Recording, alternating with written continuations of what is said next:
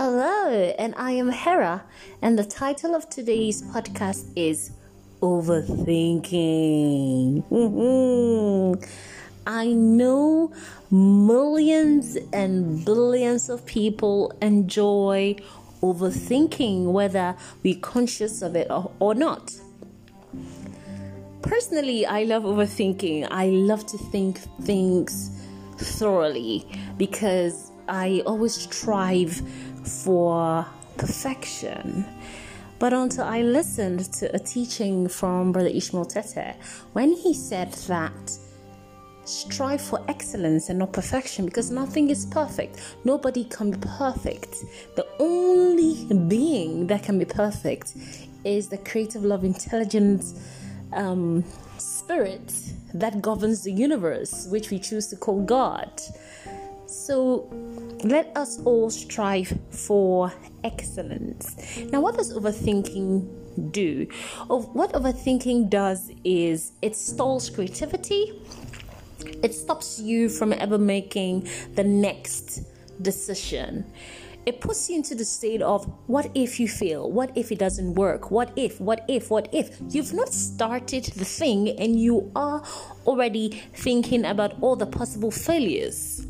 So, what I started doing was that when I think about an action I am about to take, and the what if I fail comes to mind, I tell myself, okay, I am going to try it, and if I fail, I failed.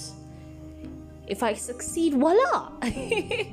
that is super great for me, and it has been working a lot of miracles in my life. It doesn't mean that I have succeeded at every single thing I have done, but it only means that when I didn't succeed, I learned how to do something in another way, in a more creative way, in a more solution oriented way. So stop overthinking things. When you think about it, at a point, you just need to know that you need to start. So just start. When you start and you fail and you make those mistakes and all of the critiques come your way, saying all of the negative things you can think about, it's perfect, it's fine. You listen to them, you cry when you need to cry, and you pick wisdom nuggets from all of the similarly negative things you're saying and rebuild your life. Just move on. So stop overthinking, stop stalling that dream, that reality. Move from the dream state into reality. And you can only do that when you start making those first baby steps.